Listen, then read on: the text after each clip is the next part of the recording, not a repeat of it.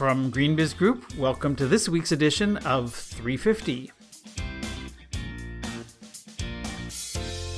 I'm Joel Makower here at GreenBiz Group headquarters at 350 Frank Ogawa Plaza in downtown Oakland, California. On today's edition, our first ever 30 Under 30, Interface tries to take back the climate. What's the state of the sustainability profession? And I've got a new book. It's all about me, this week on 350.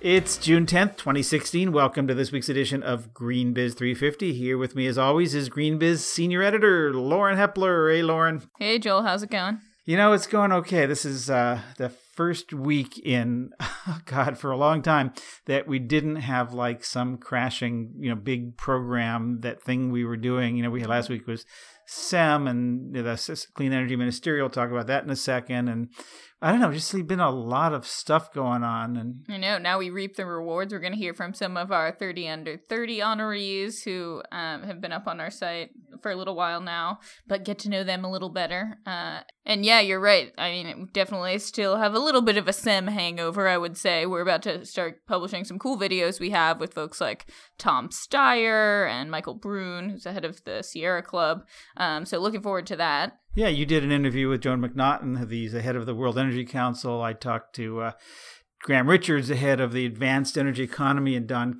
Dan Kammen, uh, our friend up in Berkeley, who's uh, started the Renewable Energy Lab. We had some great interviews, and we'll, we'll be, as you said, rolling those out. But before we do that, let's roll out the Week in Review.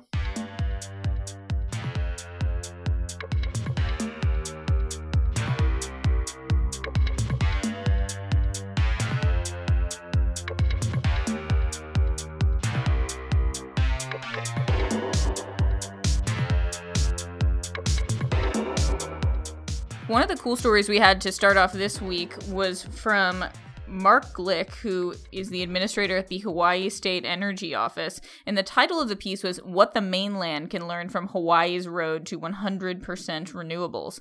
So, this is all part of a much bigger story that uh, we've obviously been talking about on the podcast since we're heading to Honolulu later this month for Verge, uh, our event that's going to be looking at the intersection of technology and sustainability, specifically in this very interesting context of an island where you've got these really high energy prices and obviously some very cool natural resources you could be using in this pursuit. Um, but Joel, I understand you actually caught up with some of the people in Utah in Hawaii. Yeah, well, first of all, Mark Glick is our partner. He's the guy who basically brought the Verge, asked to bring the Verge conference over to Hawaii. Uh, he uh, is responsible for seeing this uh, state mandate to get to 100% renewable by 2045, and and and the conference is really the kickoff of uh, since the governor signed that law last year this is the event that's sort of bringing together the ecosystem in Hawaii and a lot of people from the mainland and from Asia as well uh, to talk about, well, how do we do that? Because it's not that simple. I had a, uh, conversation uh, in preparation for uh, one of the early panels in the early uh, plenary sessions. Uh, with Alan Oshima, who's the president and CEO of, of Helco, the Hawaii Electric Company, and Hermina Morita, who is uh, formerly the chair of the Hawaii PUC, the Public Utilities Commission, and it's really interesting because it's uh, the the issues, the complexity. Uh, it's not that simple, you know, to say, "Yay, let's just do 100% renewables." Uh, because first of all, there's the question: is it centralized or decentralized? How much is the utility involved? There's this push, you know, to to go to distributed, and the utility saying, "But wait, you know, that actually uh, isn't optimal. It actually pessimizes the system in a number of ways in terms of our ability to deliver reliable power. And then you throw storage in, and it, it's fascinating. And I think, Lauren, it's going to have implications for uh, mainlanders and, and, and, and others about what happens when we try to dramatically grow the clean energy economy. Mm-hmm. I'm also interested in the discussion that's going on around other sources of emissions besides power, like transportation being a big one. A lot of reliance on driving there. Um, because yeah, the, the the 100% renewable commitment isn't just about electricity. There, it's about it's about fuels as well as about uh, power. So. Uh, that's that's another really interesting part because how do you do that in terms of natural gas or liquid natural gas? Should that be a part of it or not? That's one certainly debate. And electrification, which gets back to the grid for electric vehicles, electric trucks, everything else. That's it's it's fascinating what's going on and how that Hawaii is becoming really the the the test bed for this. What we you know sort of been calling the postcard from the future. Mm-hmm. And when it comes to climate solutions, uh, some of our friends over in Europe, a group called Sustainia, a really interesting think tank that works specifically on solutions to climate issues, came out with a, an annual report they do called the Sustainia 100 this week. So this is the group that uh, launched this in 2012 at the Rio Plus 20 event. Um, I was there, and and and they giving out. Uh, uh, really looking at sustainable innovation and what are the opportunity technology solutions for tomorrow. So, what were some of the examples this year? Yeah, so there were four sort of primary areas, and what interested me was sort of how they're taking ideas you hear about a lot, like cities, smart cities, we know being one big area, but then combining that with uh, public health. So it's sort of looking at an unconventional way that um, curbing the environmental footprints of cities is yes good for climate but can also improve uh, you know like we hear all the time about asthma and different rates of health disorders that you get with these pollution problems. Um, another one was this idea of data for the people by the people. So that's sort of how much we're going to be able to make good on all this talk about open data and open source projects. So sort of pushing that to the next front um, disrupting the grid another big one that places like hawaii at the forefront of and and the last one, Joel, I know is a pet of yours of late, which is making money from unlikely materials. Mm, yeah, that was part of a story we'll get to in a minute from Interface.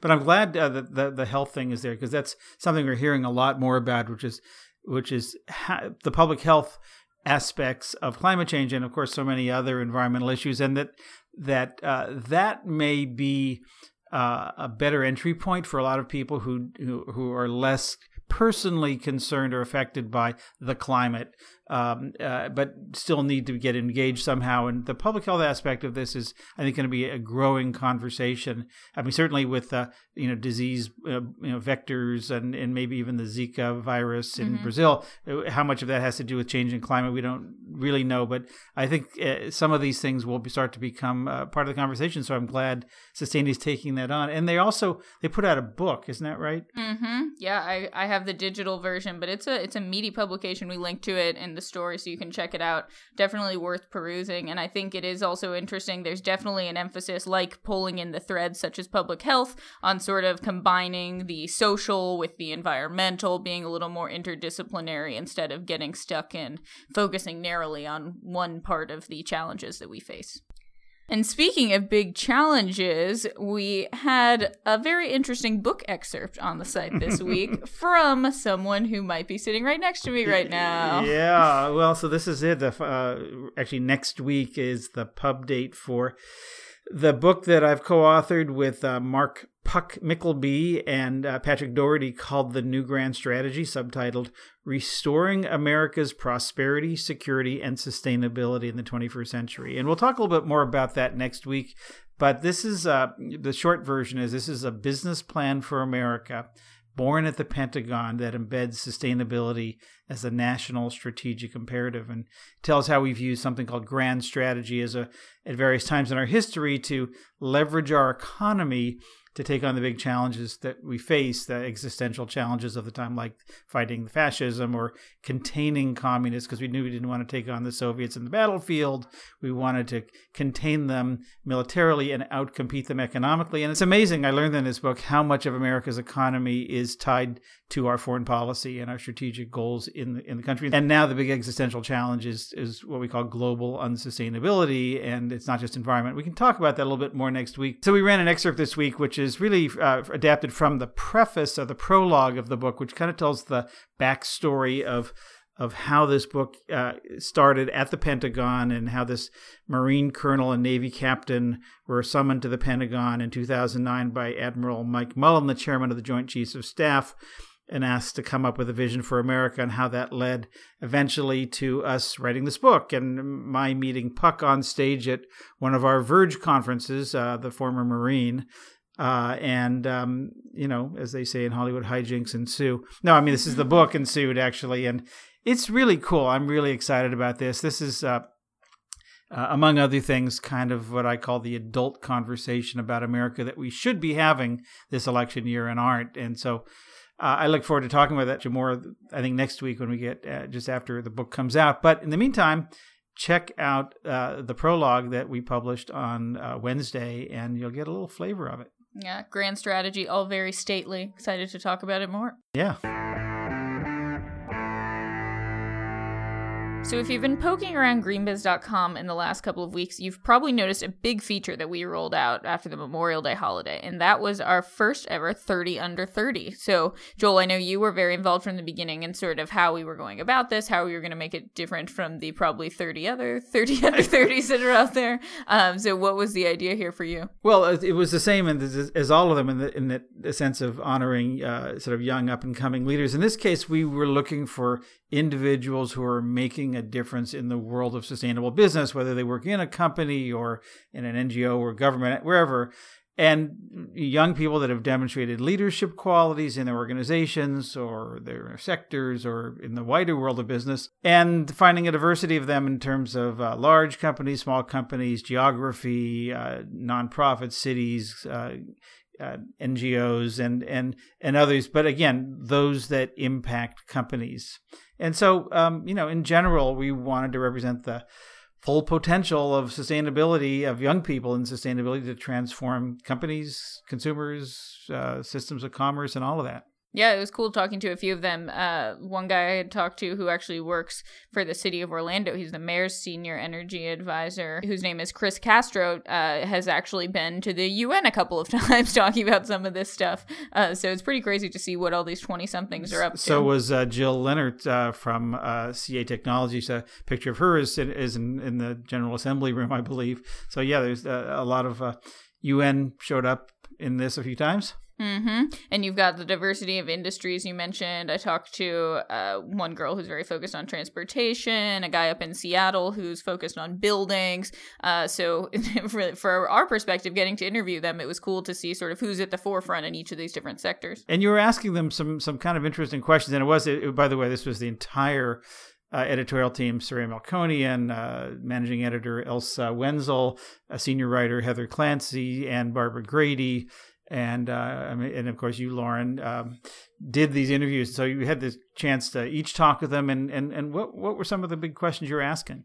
So, one of the big things was just sort of uh, how do you think about the job you're doing in the context of climate change becoming a much bigger deal in the mainstream? Obviously, we're a couple months out from the Paris climate talks. Um, these people, a lot of them are growing up in a generation where climate change was on their curriculum in school and those sorts of things. So, it was interesting to hear their thoughts on that. And definitely, I think a lot of them are trying to sort of live up to that idea of being the generation that sort of really thrust these issues into the business mainstream as well. So let's listen to some clips of what they had to say. If there's anything I've learned in my career, it's that the focal point really needs to be on business strategy, less on sustainability. And if you get the right sustainability minded people in positions of strategy, I think that's when we'll start to see uh, the needle move. I think that the younger 30, under 30 voice is one that is committed to radical hope and optimism in a way that we haven't seen in the space, especially in the corporate space. And I think that that's a breath of fresh air for both the existing corporate structures and also the consumers. They're feeling much more connected to brands. They're understanding vision, mission, and wanting to be a part of it. So it's exciting to see the brand space change. Companies are realizing, organizations are really realizing how much their employees care about mm-hmm. sustainability as a whole and how mm-hmm. much of a difference it can make not just to their shareholders, but mm-hmm. to their employees and to to their metrics and productivity. And it's it's more of it's across the board. The aspect that interested me the most was the interdisciplinary nature and looking at problems from a more holistic perspective, you know, working with stakeholders to address complex issues working at utility, we're definitely in a time of a lot of rapid change with distributed energy. So it's really, um, you know, an interesting time learning about different technologies and how those can be implemented. I think the the power of a social mission is so strong. And then if you look at all of the research on millennials in particular, my generation really wants all of the products we purchase to have a story. And we want that story to be a story of the product helping to create, you know, something that is socially and environmentally impactful um, and create a positive impact. It's my hope that at some point we will get companies to move social impact out of like, oh, you know, CSR, this is something we do for marketing and really into their DNA of this is something something that we fundamentally have to do as a company if we want to stay competitive. These are not easy issues. They're issues that make people uncomfortable, but they need to be addressed because that's the only way that in the long term these industries are going to effectively grow and move us away from the use of fossil fuels. By nature I'm an optimistic person and I think, you know, it's slow, often, you know, tedious work, but it's so important. And you know, this is this is a marathon that we're doing, and I think that it's it, you know it has to be viewed that way because incrementally we're making huge progress. We've already had an impact. Measurement in general is not new to farmers, but a lot of these metrics are new to them. Greenhouse gas emissions is definitely something new, and so a part of that is not only measuring that, but also providing the context around it. Like why why are we measuring this, and where are those sources coming from, and how does that tie into their operation? I mean, if they can measure it, they're going to learn how to manage it better. And that kind of improvement and innovation over time is something that has been really incredible for me to see. I actually think there's a lot of power in using sustainability as a lens for how we think about how we operate as businesses, as people, mm-hmm. as communities, as municipalities. It has all those tenets, right? It's about protecting yeah. resources, but promoting health and helping people. It's it's a way to think about how we collaborate in a more effective and efficient and meaningful way. I'm really excited that it's becoming a priority on the agenda. Um, mm-hmm. And I think it has the potential to really to really grow and become a mindset and to become a way that people do business and think about how they govern. Um, so I'm excited. It, that's all to say that it's an exciting time for our field. So that was a quick introduction to the 2016 class of our GreenBiz 30 Under 30 honorees. You just heard from Kelly Barrand with the carpooling startup Ride, Sasha Calder with Josie Maran Cosmetics, Divya Natarajan with Paladino & Co., Jeffrey Jennings with Arizona Public Service, Lisa Curtis from Kuli Kuli Foods, David Poritz with Equitable Origin, Ty Ullman with Land O'Lakes, and Janelle Heslop from Veolia. It's also inspiring. Uh, and it's interesting. We were getting, uh, not surprisingly, a lot of people who are looking to how do I submit for next year? And we will be doing this next year.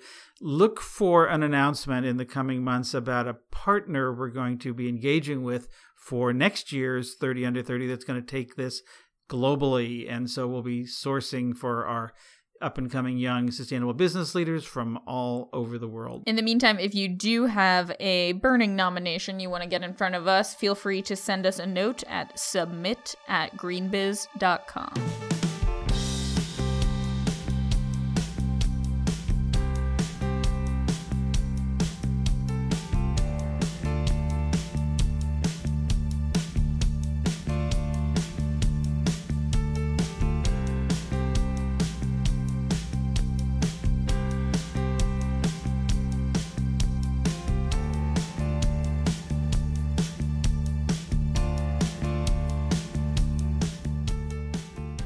So one of the uh, things we did this past week was we had a webcast and the release of uh, our State of the Profession report. This is the report that we do every once in a while uh, by uh, Vice President and Senior Analyst John Davies, and this year with the uh, partnership of Ellen Weinreb from the wine, CEO of the Weinreb Group to look at the sustainability profession, uh, how what people do, where they report, how, how, they got their job, how much they make. It's pretty interesting stuff. We did a webcast on that on Tuesday, which you can also listen to uh, the archived edition. And uh, here's a little taste.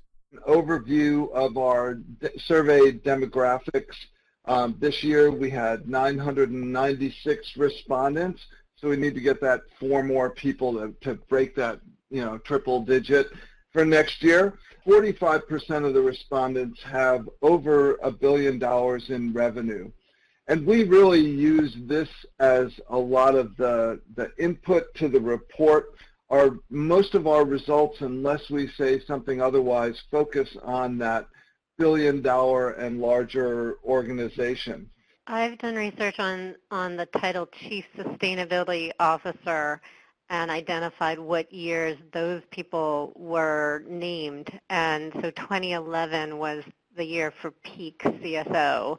Um, there, there, and now CSOs are being replaced, so the company might be on their second or third CSO.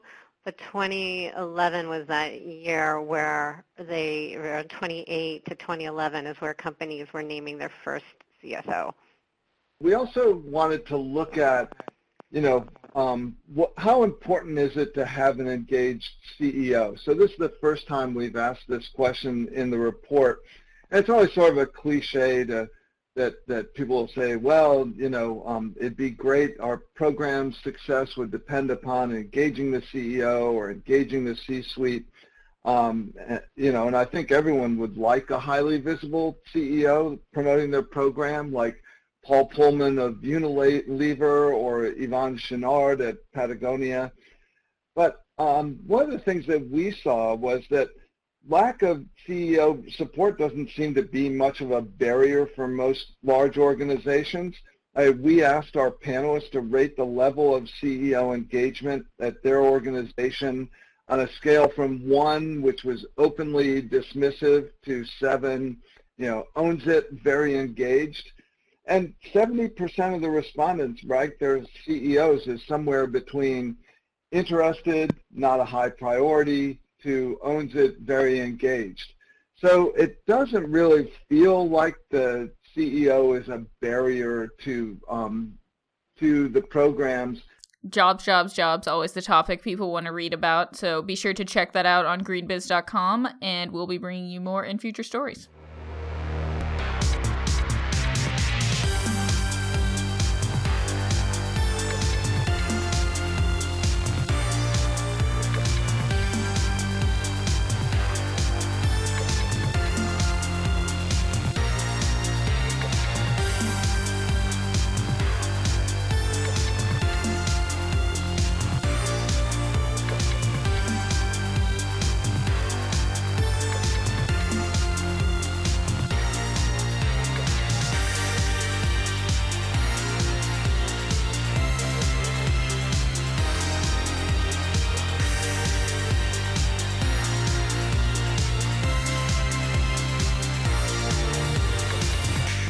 We had a little bit of an exclu, as they say in the trade, an exclusive story this week uh, about Interface, the uh, iconic and iconoclastic carpet company based in Atlanta. Uh, they're about to put out uh, sort of a new mission, and that's no small thing because uh, their first mission, which they did in the late '90s, called Mission Zero, uh, you know, was sort of uh, bold and audacious at the time, which was to be the first company that by its deeds shows the entire industrial world what sustainability is in all its dimensions people, process, product, place, and profits. And doing this by 2020, and in doing so, will become restorative through the power of influence. That was 20 years ago almost, and uh, pretty amazing uh, and audacious. And they, of course, they had no idea how to do it yeah, how how do you measure or sort of even attempt to quantify something like that? Well, that was the challenge that Ray Anderson, their their founder and uh, unfortunately passed away in 2011, set out to do, and he, he called it Mount Sustainability, and there were seven faces or fronts, and each one of those was a different metric, and and he was talking about this stuff. I remember uh, I met him in about '96, so not uh, just about that time that he was putting that out there and uh, you know, we all looked at him a little bit, you know, like the RCA dog, kind of cockeyed, like, huh, what, what? And and they put together this dream team of of sort of the kind of all the rock stars of the day in sustainable business. There was Paul Hawken, who uh, helped uh, inspire Ray Anderson to begin with, uh, with his book, The Ecology of Commerce. Uh, Bill Browning, who was a devotee of Buckminster Fuller, uh, uh, David Brower, the found the head of the Sierra Club at the time, and anyway, John Picard, Bill McDonough, Amory Lovins, Hunter Lovins, and and a bunch of others, and and they would meet with them, and they they worked out metrics for each of these things. How do you you know, measure uh, a lot of things that frankly weren't measured. So, what are we actually talking about in terms of operations? Are they focused on waste, energy, material use? What's sort of the focus? Yes. Um, Okay. And in fact, today they're forecasting that by 2020 they will have cut their energy use by 50% for the, everything that they make. They'll be powering their operations 87% through renewable energy, uh, cut their water intake, new water, fresh water by 90%, reduce greenhouse gas emissions by 95%, and their overall carbon footprint by 80%, send nothing to landfills, and source 95% of their materials from either recycled or bio-based resources. So, actually making all the circular economy stuff a reality in some ways? Well, they've been uh, on that quest for a long time. They they tried and didn't really succeed. They created this evergreen lease uh, back in the 90s where they were going to rather than selling carpet, they were going to be leasing flooring services. So they got to, to keep the ownership of the carpet tiles that they sell and installed in people's um, offices and and and lease the the services, which is uh, comfort underfoot and acoustics and beauty and all the other. They had like eleven attributes or something, um, and and then they they can re- retain the ownership, and so they wanted to own these things because they wanted to turn what had typically been a liability at the end, used carpet, into an asset, so they could separate the the nylon from the backing and then turn the nylon back into new nylon and make more carpet and therefore have their customers become their supply chain. Hmm. And given that they've been thinking about a lot of these sort of business model evolutions and uh, sort of pushing the boundaries on their specific sustainability priorities, where do they go from here? Well, that's the, this new mission. It's called Climate Take Back. What does that mean? yeah, well, that's a good question. Well, I wrote a 5,000 word article on describing it, but uh, there's four key commitments. And keep in mind that these are going to sound as audacious today as the things they committed to were in 1997. Number one, we will bring carbon home and reverse climate change. Number two, we will create supply chains that benefit all life. Three, we will make factories that are like forests. And four, we will transform dispersed materials into products and goodness. Hmm. So there's a lot to unpack there. You've got climate change, biomimicry, supply chains. What were some of the most interesting takeaways for you? Well, the factories as forests is, is an interesting one, um, and um, that's one that really goes, as you said, biomimicry right to the heart of something that Janine Benyus, who wrote the book Biomimicry and coined that term, and I interviewed Janine for this story, and uh, she told me about this project that they're doing uh, at an interface factory in Australia, New South Wales, uh, to be exact. Uh, uh, th- what they do with with this factories as forests. The, the idea is how do you uh, replicate the ecological services, nature services that were uh, available on the land before the factory was there, and how do you replicate those? So the things like um, the climate control and animal habitat, temperature cooling, nitrogen cycling, carbon, carbon sequestration, water storage, and purification. These are all things that that land did, and, and most land does, uh, it, you know, in its virgin state. And so, how do you bring those back? So we're starting in Minto, Australia, and what we're saying is that um, we're going to come up with a set of ecological performance metrics, uh, ecological performance standards, EPS we call it, um, for the factory. So the factory, um, the factory itself, the site, the metabolism of the factory should produce the same level of a certain set of ecosystem services as what would be growing there if that they weren't there. Okay, so what we have done is we've gone and we've found at this point what kind of an ecological land type it is, and it's a river flat eucalypt forest. It would be there. Okay, so what we've got, what we're working with, is a 5.7 uh, hectare site. It is mostly a big factory building with a white roof. It's got a parking lot. It's got a buried stream underneath of it. Um, and that's about it. And so what we're saying is, okay, 5.7 hectares. Let's go to the forest next door. Let's go to the to the uh, river flat eucalypt forest and let's look at what ecosystem services are being produced. Before we did that, we actually said, what are the most important ecological processes in that place? What are the keys to resilience? And one of the things, and that's where we, that's how we get our we prioritize our ecosystem services. So we found out that, for instance, nutrient cycling was very very important in that particular place, um, and so was um, water management because a lot of what keeps it healthy is is um, intermittent, you know, um, movement of water through that riparian zone. But anyway, water management, water storage, um, um, water purification, and then this this idea of a constant nutrient cycle in which we then can take those two things and say, okay, that's what's really really important. We also look at what's important for interfaces, business, and also for the people on the site in the neighborhood, what's important.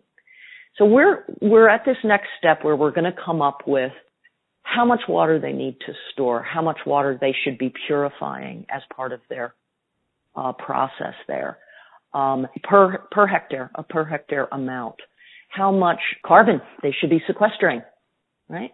Um, nitrogen cycling, the, these these sorts of things that are happening on that site. And then we'll move out from that. There's going to be other ecosystem services.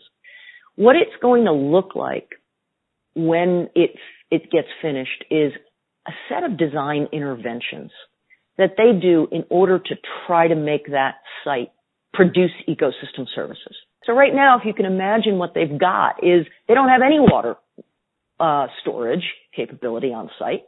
They don't have any water purification. You know, they've got basically, you know, all these surfaces. I think you're going to be seeing something like permeable pavement being in the parking lot, far less parking on site. You're going to be seeing a rewilding of that site. You're going to probably see, you know, the, the, perhaps the, uh, that part of the stream being daylighted, both, uh, with the infrastructure, like the permeable pavement, and with the ecostructure, like planting of trees planting of vegetation, uh, maybe a green roof, you're going to wind up having a place that I'm envisioning employees having picnics there every lunch hour. I'm envisioning people wanting to um, adopting a river flat eucalypt forest nearby and wanting to have their community events there. You know, their kids' birthdays there. And eventually it being a nice enough place at the facility that you'll actually want to do it there. It's crazy to think about now because it's sitting in the middle of a very a normal industrial park kind of a place hmm. where there's factory after factory after factory and nobody has any sense that they're part of a watershed. It's really interesting stuff and I have to say, you know, pretty cutting edge, but they think they can do it. And it may take they recognize it may take a decade or so for any of these factories to actually for them to be able to replicate nature services at any one of these locations. But they're in it for the long haul. Yeah, I'm curious to hear more about how the higher ups at the company are thinking about this. Yeah, I interviewed their COO, Jay Gould, and their head of uh, supply chain and their head of their business in Europe and their chief sustainability person. And, you know, they're, they're in it to win it. I mean, they these guys have, have been serious about this for a long, long time. I mean, Jay Gould's only been there since the beginning of last year. But you know, he really gets a lot of credit from the way, uh, from what I understand, the story was told about really pushing the company to to take on and, and, and announce these things uh, uh, even earlier than they may have been ready to do, just to put it out there that this is what we want to be next. So here's what Jay Gould had to say. Personally, as I think about launching a new mission, you know, I have three thoughts that come to mind. And, and the first is, frankly, concern. Because as the president of an organization, to go public with such an audacious goal, it's a little bit scary. I mean, there's not a roadmap for this. So not only is the interface credibility on the line, so I mean personally, I'm completely vested in this. The second, the second word that comes to mind though is is is courage, because you know, as I said, I think the world needs us now more than ever, and it's with that challenge, you know, what a deep crisis the world is, that we need to do this. But the last word, and I just used it a couple minutes ago, which is confidence, and the last one might sound a little surprising and, and frankly maybe a little cocky, and I don't mean it to come across that way. But confidence because look at what we've done over the last 22 years. I, I mean, it's really amazing that a little a little carpet company could have the kind of impact that I really do believe that we have have had. I, I, you know, I think we're, we're going to go through an exploration process. I mean, we're I mean we're kicking this off about starting to talk about the new mission because we want to attract others to join us to help build out. Call this is this is the analogy to Ray's seven fronts. I think these are right, but I think over the next six or nine months we're going to ask others to help us build this out even in more depth. So probably the real launch of this is maybe a year away as we get more detail to it. But we don't, mm-hmm. we want to start the conversation today. We want to boldly set a new mission out for the company to be able to do this. And, and really, you know, the mission isn't we will change the world. The mission is really that we will demonstrate that we can reverse the impact of climate change by bringing carbon home. And we want to be able to scale that to the point where it actually does reverse the amount of carbon in the atmosphere. To be frank, the company needed to make a, a little bit of a splash. They had sort of lost their edge. They had been seen as the just leader far and away of uh, in industrial companies on sustainability. And after their founder uh, Ray Anderson died uh, in, in, 2011, they got a little bit quiet. And as their CMO, who joined in 2013, said, they felt like they were a little bit still in mourning for a while. They didn't quite know how to, face the public in, a, in a, at least in a sustainability marketing way. Erin Meezan, the vice president for sustainability, said that the, the company was really pushed to talk about these things in a in a bold way by a lot of their employees and, and business partners there's a growing aspiration in the company to really, really want to talk about climate change publicly.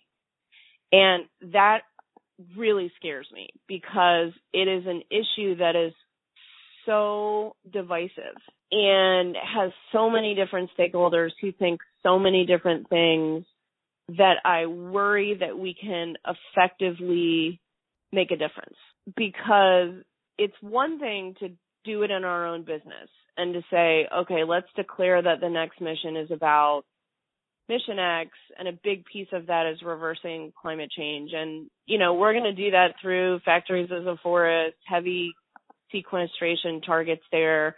We're going to do it through the materials we use in products, maybe the products themselves sequestering carbon you know, we're going to build that into the other pieces. I don't worry about our ability to do it at Interface, but can we really have an influence on this broader conversation around climate change?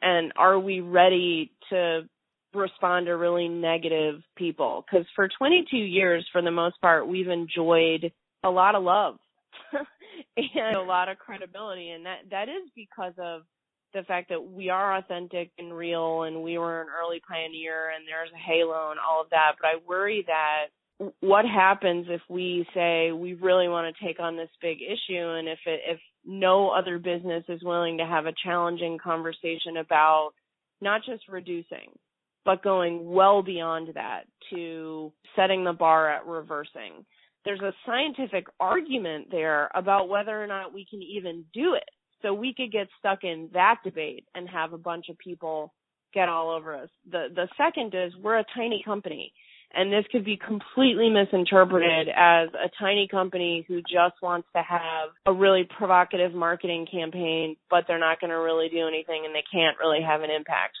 There's that track. Like it makes me nervous that that we might have to deal with all of that. But at the same time, we feel pretty strongly that there isn't a conversation happening about the fact that we can reverse climate change and what business's role is and who the hell is going to talk about that. And um, this is seems to be doing the trick. Uh, uh, Paul Hawken and and Janine Benyus uh, were brought by the company to Lisbon and Phuket, uh, Thailand, and to Atlanta for th- three big sales meetings, and that to help sort of articulate this. They're both members of the Interface Dream Team, and um, they said the response was amazing. That that that the and and, and Erin Meezan, the chief sustainability officer, told me that the employees and partners of the company pushed them to do something that was audacious today as mission zero was in 1997 so uh, paul told me uh, you know the the whole meme the whole vibe at these sales meetings was that the salespeople were saying we're back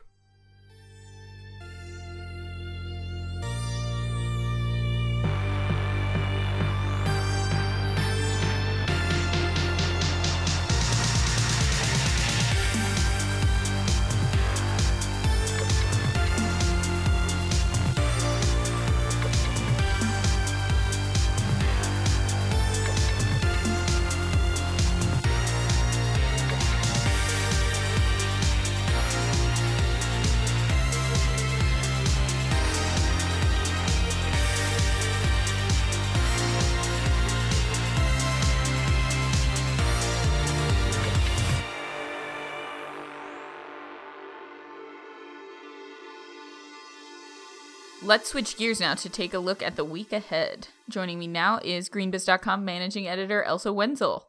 Hi. How's it going? Not bad. How about you? Good, good. So, what have we got going on? Well, senior writer Mike Hower is taking a closer look at 10 cool apps that aim to help businesses and consumers alike expand the use of solar and wind energy. And ahead of our Verge Hawaii events later this month, senior writer Barbara Grady is doing a deep dive into the island's grand experiments in the ag energy nexus. So, how can the state become self sufficient in producing both energy and food? It's all related. Senior writer Heather Clancy has more on Hawaii, but this time about wind turbines and other emerging ways to harness ocean energy. Awesome. Sounds like we've got a lot of good stuff coming up. We also have some things cooking in the way of events in addition to Verge Hawaii, which you just mentioned, that's coming up June 21st through 23rd in Honolulu. If anyone's looking for a little getaway, we've got a couple of free webcasts. On June 15th, we'll be looking at the topic of sustainability meets mobility inside Ford's strategic shift. Uh, and then on June 28th, we'll look at putting innovation to work within employee sustainability initiatives. So you can get more information about all of this by going to greenbiz.com and clicking on the events tab at the top of the page. And that's our 350 podcast for this week. You'll find, as always, the links to all the organizations and stories and events and videos and audios and everything else. Just go to greenbiz.com slash 350. Kudos, as always, to podcast director Soraya Melkonian. Send us your feedback, ideas, and comments to 350 at greenbiz.com, and we'll see you back here next week for another edition of Greenbiz 350. For all of us here at Greenbiz Group, I'm Joel Makower. Until next time, have a great day.